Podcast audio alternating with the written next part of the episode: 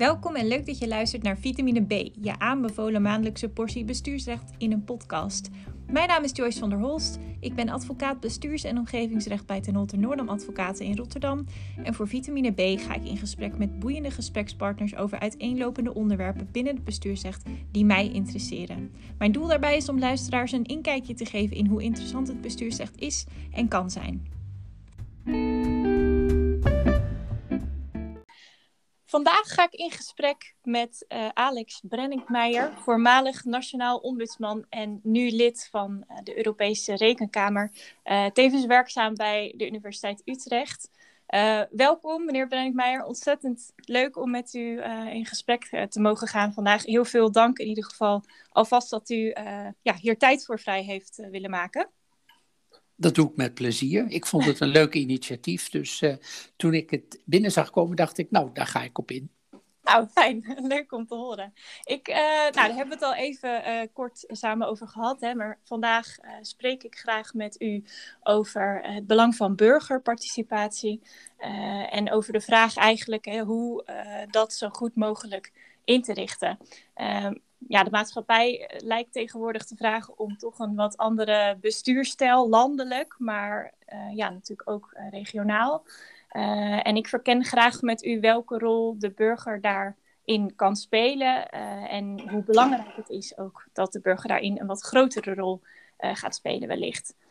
Um, even ja, voor mij ter achtergrond, ik um, werk veel in het omgevingsrecht. Uh, en in mijn praktijk kom ik veel voorbeelden tegen van uh, situaties waarin ik dan toch denk, nou, als burgers hier in een eerder stadium uh, ja, beter over waren geïnformeerd, dan had dit mogelijk toch al heel veel bezwaren en wellicht onbegrip ook weg kunnen nemen.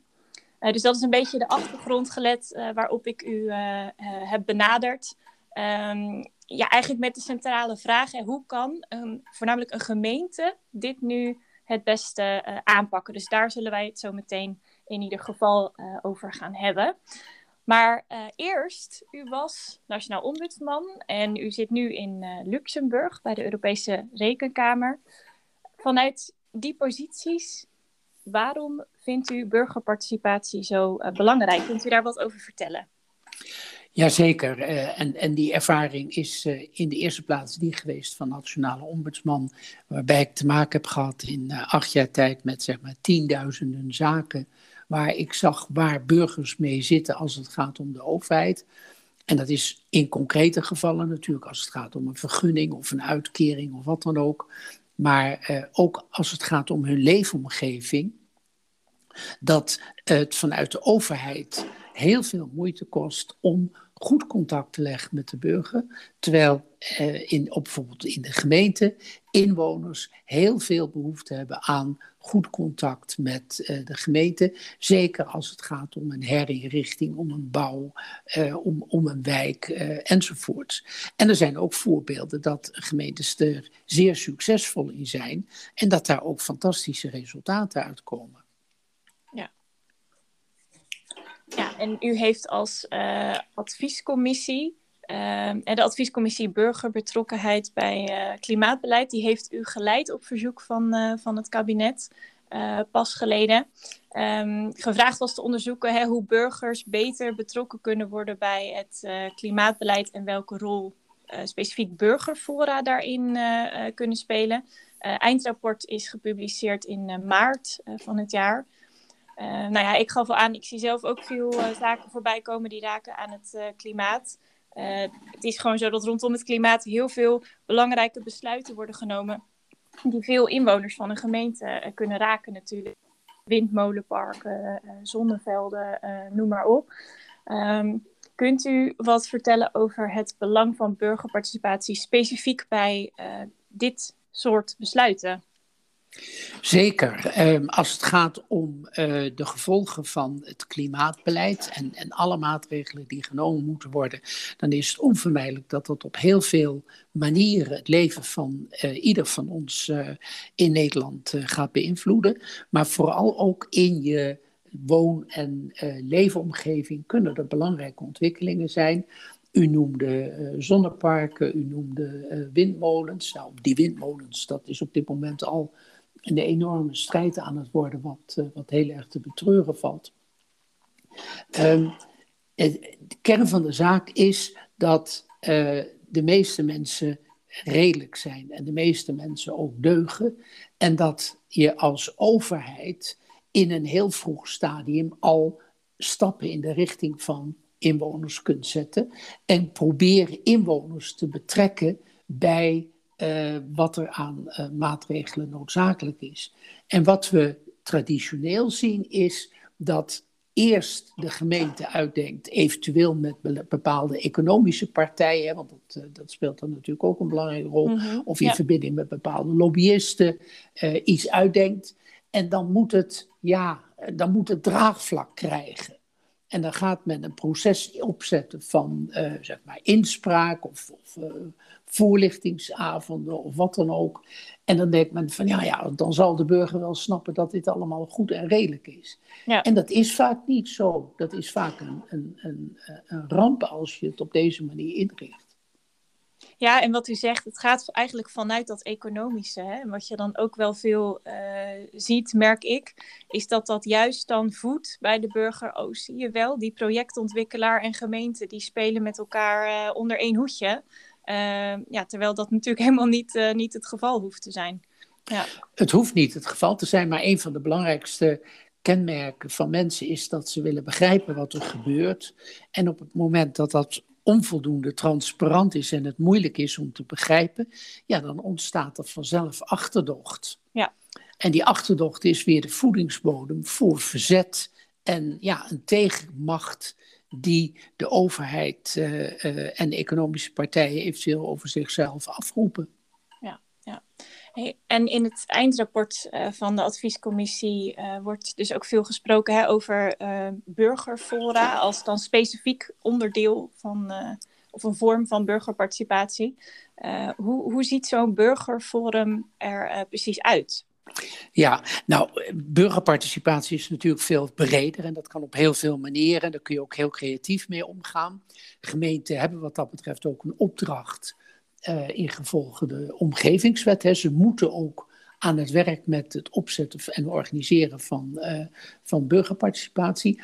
Maar een burgerforum is een heel specifieke vorm van burgerparticipatie, namelijk dat je een groep representatieve burgers bijeenbrengt. En dat kunnen er 100 zijn, dat kunnen er 300 zijn, dat kunnen er 1000 zijn. Hè. Een, een, heel bekend voorbeeld is de G1000, die David van Rijbroek, de beroemde schrijver en uh, journalist, heeft uh, opgezet. Ja. Waarbij je die, uh, die groep burgers een taak geeft om een, een, zeg maar een plan te ontwikkelen voor, nou ja, en vul dan maar uh, in wat, je, wat, wat er eventueel noodzakelijk is. Uh, een van de interessante voorbeelden vond ik tijdens ons onderzoek dat de gemeente Heerenveen voor de inrichting van het centrum een burgerforum heeft georganiseerd. En dat heeft een fantastisch resultaat opgeleverd zonder verzet van uh, inwoners van de stad. Oké, en hoe, want u, u geeft aan representatieve eh, burgers. Hoe, hoe, zoek je die burgers uit? Uh, nou, je begint gewoon met een steekproef. Dus je trekt uit een bepaalde uh, populatie, uit een bepaalde wijk of uit de, uit de hele gemeente, zeg maar een steekproef van duizend. En dit is willekeurig. En vervolgens toets je wel of die steekproef zo is dat je wat betreft man, vrouw en diversiteit enzovoorts uh, niet te ver uit de, uit de bocht vliegt dan benader je die mensen en kijk je wie reageert. En naarmate je dus meer reacties binnenkrijgt, kun je kijken, heb ik ongeveer uh, alle, alle beoogde groepen bij elkaar. Ook mensen hoger opgeleid, lager opgeleid, jong, oud. En je probeert het zo divers mogelijk samen te stellen. En dat heet ook wel stratificatie. Dus je stratificeert je steekproef zodanig dat die, uh, dat die betrouwbaar wordt. Nou, en dan heb je hopelijk 300 mensen die, uh, die uh, een, een, afspiegeling zijn van een wijk of van een gemeente of van een groter gebied. Oké. Ja, en u geeft dan het voorbeeld van Heerenveen en zegt, nou dat is heel, heel succesvol geweest. Wat, wat maakt een burgerforum succesvol volgens u? Wat, wat is daar goed aan gegaan in, in Heerenveen bijvoorbeeld? Nou, in het specifieke geval van Heerenveen, maar in het algemeen kan ik het volgende zeggen. In de eerste plaats, begin er heel tijdig mee. Dus voordat je een plan hebt, moet je een dergelijk burgerforum organiseren. Twee, er moet een duidelijke opdracht komen aan het burgerforum. En die opdracht moet inhouden dat vanuit de gemeenteraad of vanuit eh, provinciale staten uh, wordt aangegeven: dit onderwerp vertrouwen we toe aan de inwoners. Dus het is ook een, een vorm van toevertrouwen aan. En uh, de, het proces moet goed gefaciliteerd worden. Bijvoorbeeld ouders met kinderen, die moeten ook mee kunnen doen. Ja, daar moet er voor kinderopvang gezorgd worden het kan ook niet gratis. Hè. Mensen die, die hebben een druk leven en je moet, dus je moet er ook wel degelijk in investeren. Het kost geen vermogen, maar je moet er wel in investeren dat die mensen gefaciliteerd worden. En dan noem ik nog een heel belangrijk punt. Wie leidt het burgerforum? Dat moet niet uh, een, een oud politicus zijn die het ook nog leuk vindt om dat te doen. het moet iemand zijn die echt deskundig is in groepsprocessen, om groepsprocessen in goede banen te leiden. En dat is niet eenvoudig, maar het kan fantastisch werken. Ja, ja. meer een soort iemand met een uh, mediator-achtergrond of zoiets dergelijks. Ja, onder andere, ja. Mensen die heel goed zijn eh, opgeleid in communiceren, luisteren, het spiegelen van het antwoord en uh, ja, mensen in een situatie brengen dat ze makkelijk bijdragen aan uh, de gedachtevorming. Ja, precies. Dus belangrijke tip, weet ook wel wie je uh, op die rol uh, plaatst. Ja. Ja, en um, een andere vraag misschien, is een burgerforum voor ieder onderwerp te gebruiken volgens u? Nou, wel voor veel. Hè. Je kunt van tevoren overal wel bedenkingen bij, bij plaatsen, maar eh, voor veel onderwerpen is het mogelijk. Maar het moet wel uh, voldoende concreet gemaakt worden. Hè, en, en, en volstrekt uh, vage, vage opdracht, dat werkt niet. Maar om een voorbeeld te noemen, in, Noor, in Ierland zat men met het vraagstuk van het homohuwelijk. Nou, dat is een heel ingewikkelde en ook ethische vraag. Mm-hmm. Met abortus zaten ze ook. Dat hebben ze toevertrouwd aan een burgerforum en dat heeft fantastisch gewerkt. Uh, pre president Macron in Frankrijk heeft naar aanleiding van de gele hesjesopstanden ook een burgervorm georganiseerd over klimaat. dus je, je ziet uh, dat type onderwerpen, maar het kan dus ook gaan over uh, uh, een, een, een, een wijk, hoe je die inricht. Of het kan inderdaad ook eventueel gaan over de inzet van windenergie. En dat mm. hebben we in Zuidwest-Friesland gezien, waar aanvankelijk heel veel verzet was. Maar uiteindelijk door de inzet van een burgerforum is daar een oplossing gevonden. Waarvan iedereen zegt, ja, het is niet, niet 100% ideaal, maar dit is in ieder geval wel te doen. Ja, ja. En zijn er nu uh, op dit moment volgens u nog onderwerpen die op een bepaalde manier worden aangepakt, waarvan u denkt, nou, dat zou dus echt uh, een goed voorbeeld zijn voor een, uh, voor een burgerforum? Ja, als uh, commissie hebben we geen onderwerpen concreet genoemd, omdat dat, ja, dat, dat hangt ook af van uh, politieke keuzes. Mm -hmm. Maar uh, als ik kijk op gemeentelijk niveau, maar ook regionaal niveau, dan, dan, dan zijn er talloze onderwerpen die te, samenhangen met het gebruik van het land-te-land-inrichting. Er wordt op dit moment ook een, een, een landbouw G1000 georganiseerd. Puur van wat is nou de toekomst van de landbouw? Ja. dus ja, daar zitten hele belangrijke vragen achter. Maar ja, op, op gemeentelijk regionaal niveau uh, kun je heel veel onderwerpen noemen. Maar ook op nationaal niveau zijn er onderwerpen. Ik noem één onderwerp op nationaal niveau. Uh, hoe zit het nou eigenlijk met de lusten en lasten van de uh, energietransitie? Het is allemaal leuk bedacht van iedereen van het gas af en uh, nog een aantal van dat soort maatregelen. Maar wie betaalt de rekening? Ja. En hoe zit het met hoge en lage inkomens? Want iemand die een hoge inkomen heeft, die heeft brede schouders, die kan wel wat hebben. Maar ja. lage inkomens zitten veel minder. Hoe, hoe ga je daar nou mee om? Nou, die vraag zou je wel degelijk aan een burgerforum kunnen stellen. En um, specifiek dan voor gemeenten, uh, kan me voorstellen dat veel uh, gemeenten denken van, nou, ik ben nu bezig met voorbereidingen voor de omgevingswet, ook al wordt die wellicht weer uitgesteld. moet ik nu ook nog daarin gaan investeren, hè? zowel energie als, als middelen. Ehm, maar dan is eigenlijk mijn vraag aan u: van, kunt u uitleggen is het dat dus wel waard? Want dat, dat begrijp ik wel uit uw verhaal. Die investering is het waard. Uh, maar waarom? Wat, wat staat daar dan tegenover? Zeg maar? Ja, het is misschien niet populair om te verwijzen naar de Engelsen. Maar de Engelsen hebben een prachtige uitspraak. Die heet uh, Pennywise, Pound Foolish. en dat houdt in dat je, dat je denkt van, oh, dat kost geld en dat is moeilijk en dat doen we niet. Maar uiteindelijk de opbrengst is heel groot en is heel rijk.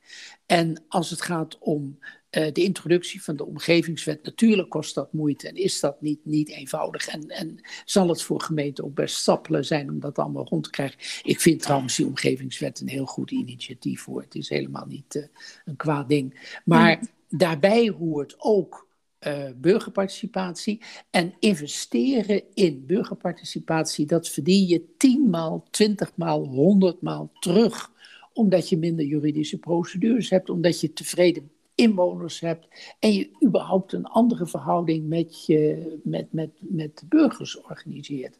En daar is op dit moment een grote vraag naar. Hè. Er wordt gezegd, ja, we moeten anders omgaan met burgers. Ja, doe dat dan. En hoe doe je dat dan? Ja. En dan zie je ook wel in de praktijk, merk ik, dat misschien gemeenten zoiets hebben van, goh, je hebt nu ook wat stevige uitspraken over het uh, vertrouwensbeginsel. Hè? Doe absoluut geen toezeggingen. Uh, ik kan me ook voorstellen dat men het dan wat spannend vindt ook om in gesprek te gaan met de burger. En dat dat men uh, ja, weerhoudt dan, dan misschien. Maar ja. ja. U zegt het is het zeker wel, uh, wel waard om uh, wel Het is een zonder meer. Ja, zeker. je kunt het, kijk, uh, op den duur moet dat ook allemaal uitgerekend worden, maar uitgaande van kosten en baten is dit een kleine investering met een grote baten. Ja, en we hebben het nu ja, eigenlijk gehad over burgerparticipatie, met name in het kader van besluitvormingstrajecten dan van, van mm. specifiek lokale overheden. Um, kan de rechtspraak ook leren van wat burgers ergens van vinden met betrekking tot de rechtspraak. Dus met andere woorden, is er in de rechtspraak ook een vorm van burgerparticipatie mogelijk of uh, misschien nodig volgens u? Ja, dat is heel hard nodig. En uh, ook de rechtspraak moet, zeg maar, en dat, is, dat hoort natuurlijk bij de rechter, het gezicht keren in de richting van de, zo heet dat dan, justitiabele. Mm en uh, er is ook bijvoorbeeld bij de Universiteit Utrecht, waar ik zit, uh, is al, zijn een aantal proefschriften geschreven over hoe rechters in kunnen spelen, hoe burgers, maar ook uh, de gemeente bijvoorbeeld, een procedure als rechtvaardig ervaren.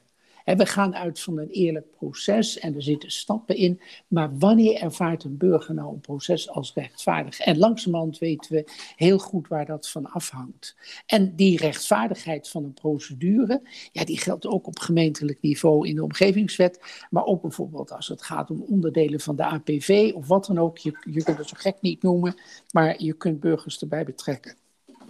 Oké, mooi. Dus dat speelt inderdaad ook wel uh, in de rechtspraak. Zeker. Uh, weet u. En uh, nou, ik weet dat de Raad van State daar natuurlijk ook mee bezig is. Ja, ja, de Raad van State heeft helemaal een opdracht om nog eens goed met burgers te praten. En ja, eigenlijk misschien een, een slotvraag, denk ik. Als u op dit moment ambtenaar zou zijn van, van een gemeente en u staat aan het begin van een ja, laten we zeggen, een groot omgevingsrechtelijk besluitvormingstraject. Mhm. Hoe eh, zou u het dan op dit moment aanpakken qua burgerparticipatie? Heeft u daar tips voor? Ja, in de eerste plaats zou ik binnen de gemeente alle collega's, de wethouder, de burgemeester, de raadsleden ervan doordringen. U weet het niet beter, maar de burger weet het. De inwoners weten het beter. En we moeten naar hun luisteren. Dat is het begin. Dus de houding moet zijn. We moeten geïnteresseerd zijn wat uh, de boodschap is van uh, inwoners van onze gemeente.